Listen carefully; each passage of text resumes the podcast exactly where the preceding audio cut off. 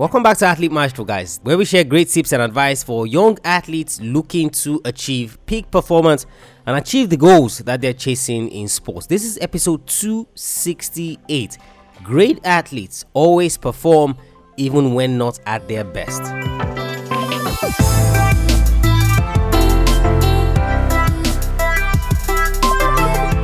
She was touted as one of the greatest gymnasts ever, despite the fact that she had never competed at an Olympic Games. Fast forward two years to the just concluded World Championships in Doha, she has cemented a legacy as, yes, one of the greatest gymnasts ever at just the age of 21, with 20 World Championship medals to add to our already growing collection. Today on the show, for a second time, guys, the diminutive Simone Biles.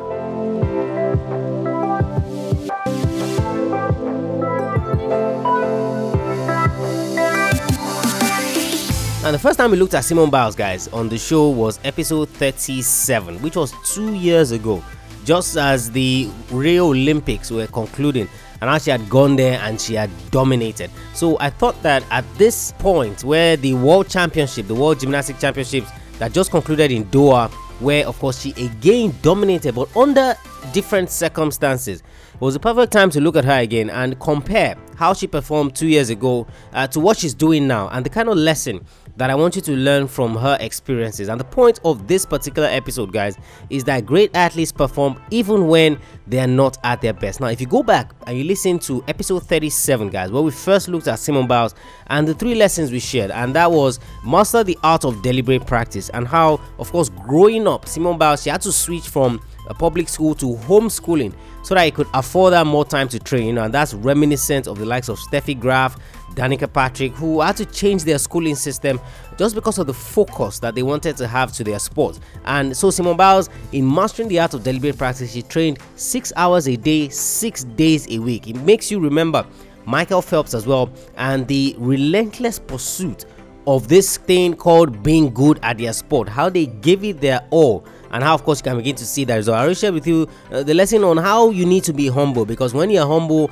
you're willing to learn. When you're humble, you're willing to not overlook things that could affect you in the future. So you don't take anything for granted. You do what you should do, and of course, in approaching your sport and in performing as well, you respect all of those around you. And final lesson on that episode was to have a supporting team around you, and that's something that I've always talked about. So our grandparents adopted her because her mother was addicted to drugs, and she had all of those struggles. And you see, they made sure that her life was easy so that she could focus on gymnastics. Imagine being just 19 years old and being talked about as one of the greatest gymnasts ever. So I want you to go back and listen to that episode, episode 37, two years ago, when we looked at Simone Biles. And then I want you to come back and listen to this episode because we want to piece it together and we're going to see uh, the difference from that point and up until now. Now, during that period, when of course she was dominant and she was reigning, and when she you know went on that blaze, winning world championship medals, going to Rio, everyone was expecting to see her there, and of course, on getting there, she did not disappoint because she was absolutely flawless. She blew the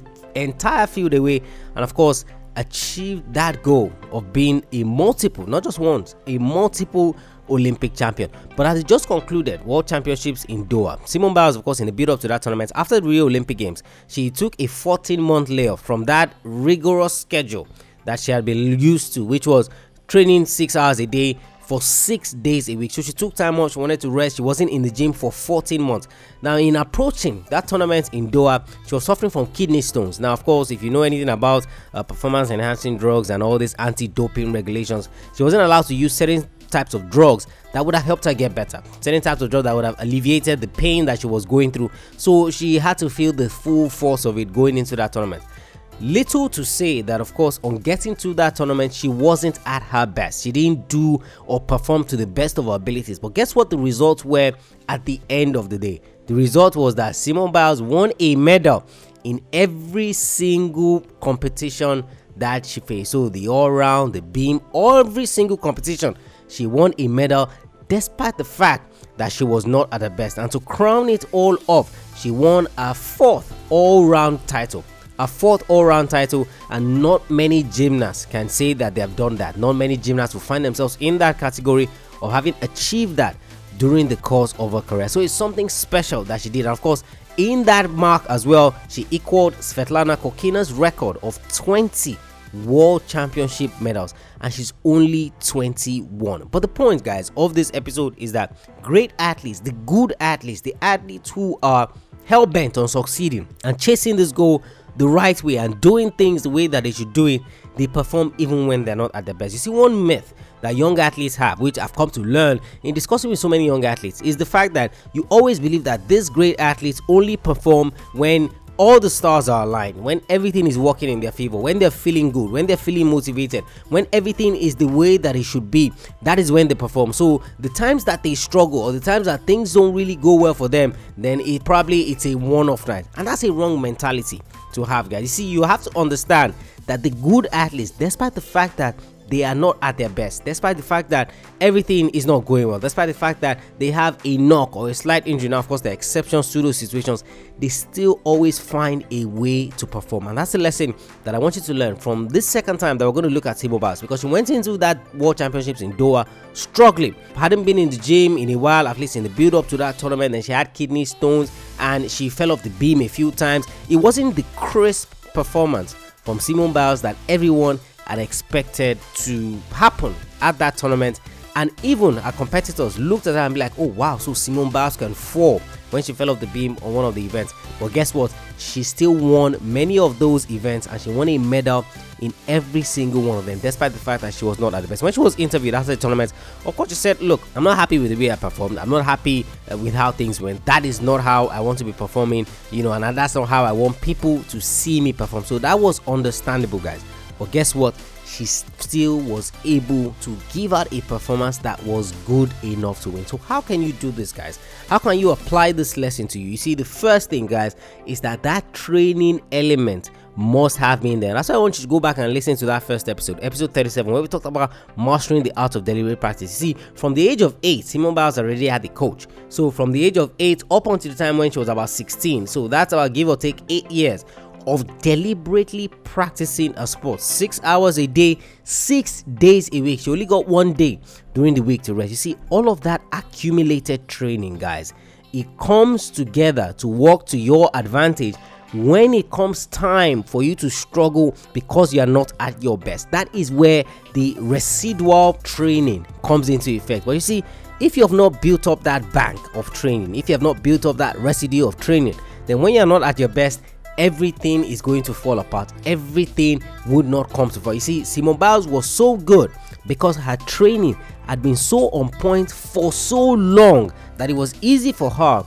to tap into that resource and then pull out her best. But you see, for many young athletes, you see that training first and foremost is not on point. So you see, when you're not at your best, then it's not going to happen for you. If you watch football, you're going to see teams and some of the great teams, if it's American football, if it's normal soccer that you're watching, where the commentator will say, even on their worst day, they still find a way to eke out performances. Even on their worst day, they still find a way to deliver and to give us something in terms of winning or in terms of achieving the results that they came to achieve. And you've seen this time and again uh, with Tom Brady and the New England Patriots. You see with Barcelona in football. So many of all those great teams, they find a way to win. And the way that they're able to do that, guys, is because of their training. Their training comes back to help them in their time of need. It's just like you driving a car and you don't have a reserve tank. So, yes, the fuel tank is there, normal. But the reason you have a reserve tank is that when that fuel light comes on, that reserve is able to at least take you a great distance in order for you to either refuel or to get home or wherever it is that you're going. So, imagine not having a reserve tank. And when your fuel finishes it finishes. There's no signal nothing tells you anything whatsoever. A lot of people would have been stranded for so long before even realizing that this was a problem that the world faced. And that is the same thing guys with athletics. Your training guys must be so on point that you are building that residue, you are building that reservoir, you are building that reserve tank so that the days when you have a slight cold, or the days when you're not at your best, or the days when everything is not aligned for you, you can still pull out a great performance which of course would not be your best. Nobody's saying, okay, when uh, everything is not working well for you, you should still be your best performance. No, of course not. But you see, that little that you're able to tap into from that reserve would be good enough to get you at least a decent result, at least a bronze medal, at least a silver medal, at least a personal best time, or whatever it is that you were looking to achieve from that particular tournament. So, your training, guys, that is the key. And that was the first lesson that I taught you in that episode, episode 37 on Simone Biles.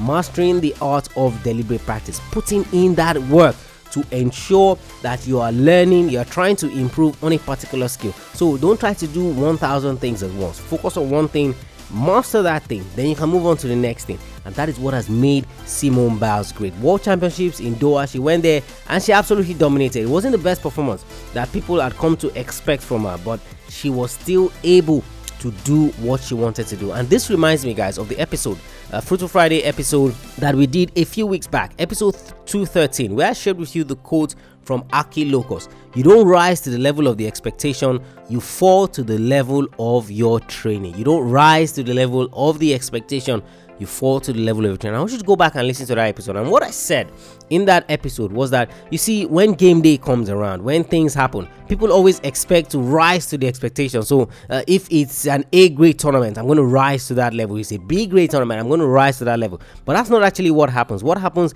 is that you fall to the level of your training. Which comes back to the topic that I'm trying to expound on today. You see, that reservoir that reserve that you have built, you are going to fall to that level. So, if that reserve is so high that it is even at a sea level, then obviously you're going to find yourself on the podium. So it's the same thing with Simone Biles. You see, her training has been so good that because she couldn't rise to the level of the expectation at the World Championships in Doha, when she fell to the level of her training, you see that her training was still far and above every other competitor there that she was still at your training this week. What's my training like? What are things I can change? What are things I can improve?